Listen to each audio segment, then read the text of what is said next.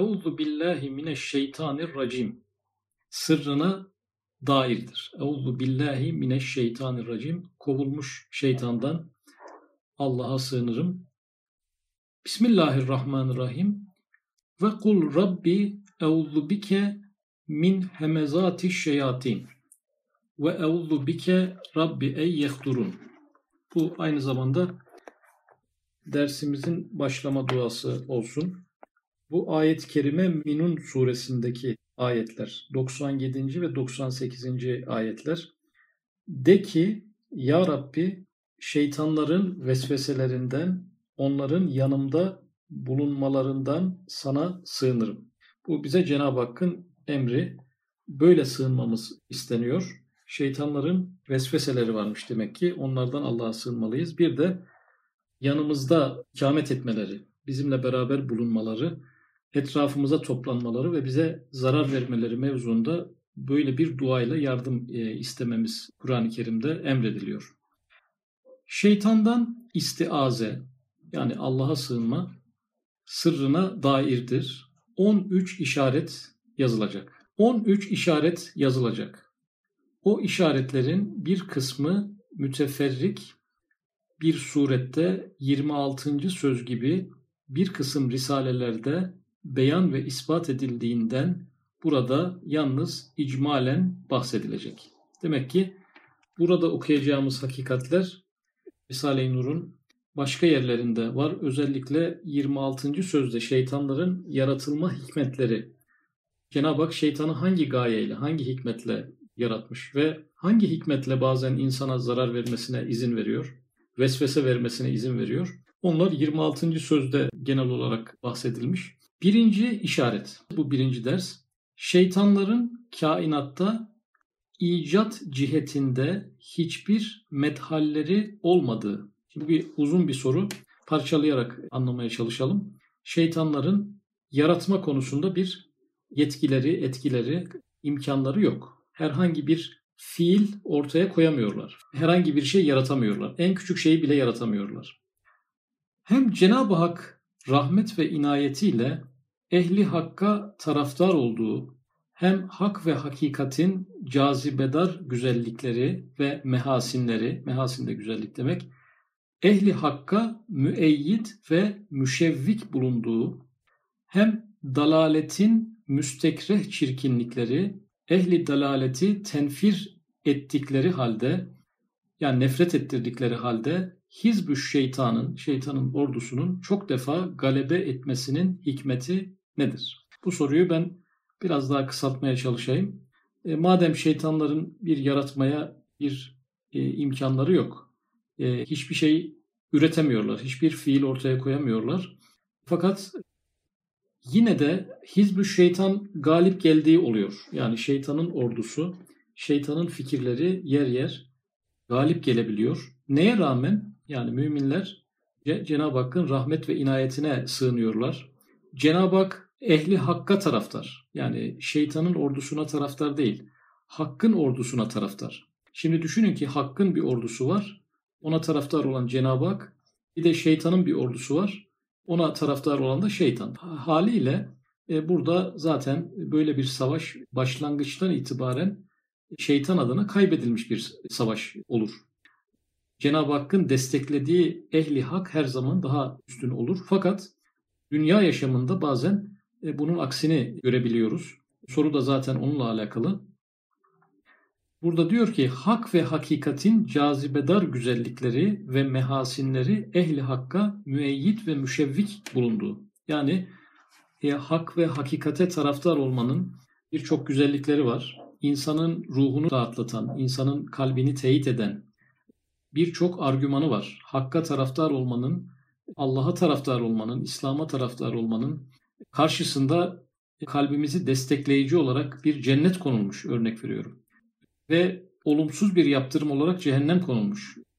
E, peygamberler gönderilmiş. Hakkı yaşamanın güzellikleri, bereketleri, rahatlatıcılıkları, insana psikolojik yönden iyi gelen tarafları, kişinin ahlaki yönden doğru yola girmesinin kaynakları. Yani aslında ehli hakkın daha güçlü olması için çok fazla faktör var. e, daha kardeşçe, daha dayanışma içerisinde, daha galip gelecek şekilde birbirlerini desteklemeleri için çok fazla etken var ehli hak açısından. Bunların başında da Cenab-ı Hakk'ın ehli taraftar olması geliyor. Buna rağmen, buna rağmen Hizbü şeytanın çok defa galebe etmesinin hikmeti nedir? Şeytanın ordusu yani şeytanlaşmış insanlar diyebiliriz. Galebe ediyorlar, galip geliyorlar. Buradaki çok defa kelimesi de çarpıcı bir kelime. Birçok kez bunun böyle olduğuna rastlıyoruz. Ve ehli hak her vakit şeytanın şerrinden Cenab-ı Hakk'a sığınmasının sırrı nedir? Yani hak yoldaki insanlarda madem şeytan zayıf, madem etkisiz, madem icada bir kabiliyeti yok, madem Cenab-ı Hakk'ın ordusu yanında mesamesi bile okunmayacak bir varlık, o halde biz neden e, sık sık şeytanın şerrinden Cenab-ı Hakk'a sığınıyoruz? Hayatımızda bir kere sığınsaydık yetmez miydi? E, neden her gün sığınıyoruz tekrar tekrar? Şeytan gibi rakip bile göremeyeceğimiz basitlikte bir varlığın şerlerinden neden sürekli korunmaya çalışıyoruz? Soru anlaşıldı diye düşünüyorum. Bununla ilgili cevap şu anda yeni başlayacak. El cevap hikmeti ve sırrı şudur. Hikmeti ve sırrı şudur ki ekseriyeti mutlaka ile dalalet ve şer menfidir ve tahriptir ve ademidir ve bozmaktır. Dalalet, şer, kötülük bir fiil ortaya koymasına gerek yok. Yıkmak, tahrip etmek, yok etmek, ortadan kaldırmak, bir şey üretmek değil, onu meydandan kaldırmak gibi bir mevzu olduğundan dolayı, yaptığı iş bu olduğundan dolayı burada bir galibiyet söz konusu olabiliyor, bir tehlike söz konusu olabiliyor. Ve ekseriyeti mutlaka ile yani çoğunlukla hidayet ve hayır müspettir, vücudidir, imar ve tamirdir. Yani hidayet dediğimiz, hayır dediğimiz şey pozitif bir şeydir. Ortaya bir şey koymaktır. Bir şey üretmektir. Bir değer üretmektir. Bir çaba göstermektir. Taş üstüne taş koymaktır. İnsanların yan yana gelmeleriyle, kendi emekleriyle başkalarının emeklerini birleştirmek suretiyle birçok faktörün yan yana gelmesiyle hayırlı işler meydana gelir. Şer işlerde böyle bir şey gerek yoktur. Tek bir kişi bütün herkesin emeğini zayi edebilir. Yani buradan konu nereye gelecek?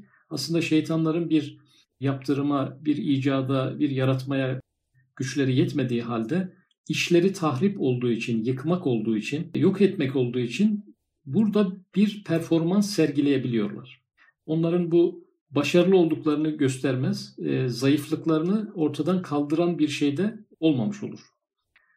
Şimdi biraz daha açık bir örnek verecek. Herkesçe malumdur ki 20 adamın 20 günde yaptığı bir binayı bir adam bir günde tahrip eder. Bu açık bir örnek oldu değil mi?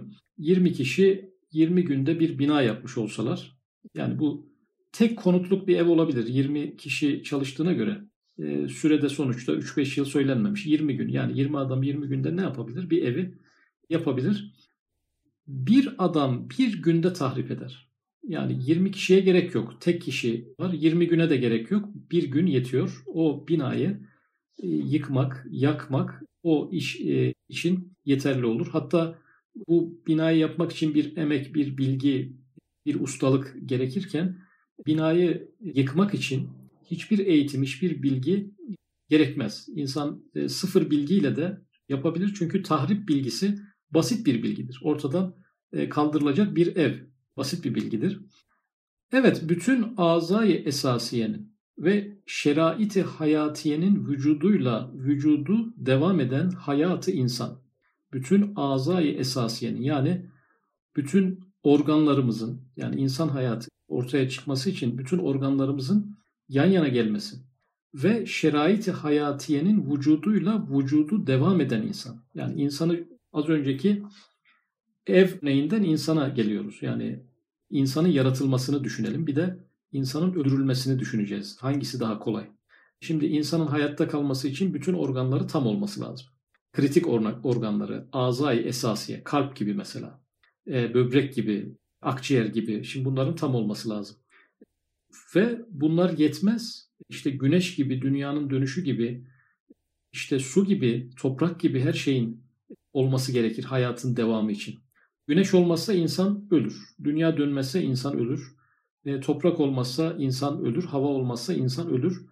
Milyarlarca şey var ki onlardan herhangi bir tanesi olmazsa insan e, böyle bir insan hayatı Halik-ı Zülcelal'in kudretine mahsus olduğu halde bir zalim bir uzvu kesmesiyle hayata nispeten ademi olan mevte o insanı mazhar eder. İnsanı hayatta tutmak için milyarlarca faktör ve Cenab-ı Hakk'ın yaratımı sonsuz kudreti gerekirken bir insanı öldürmek için hiçbir bilgisi olmayan bir cahil bile bunu yapabiliyor. Tek başına yapabiliyor. Bir faktörle yapabiliyor. Kendi kötülük niyetiyle bunu yapabiliyor.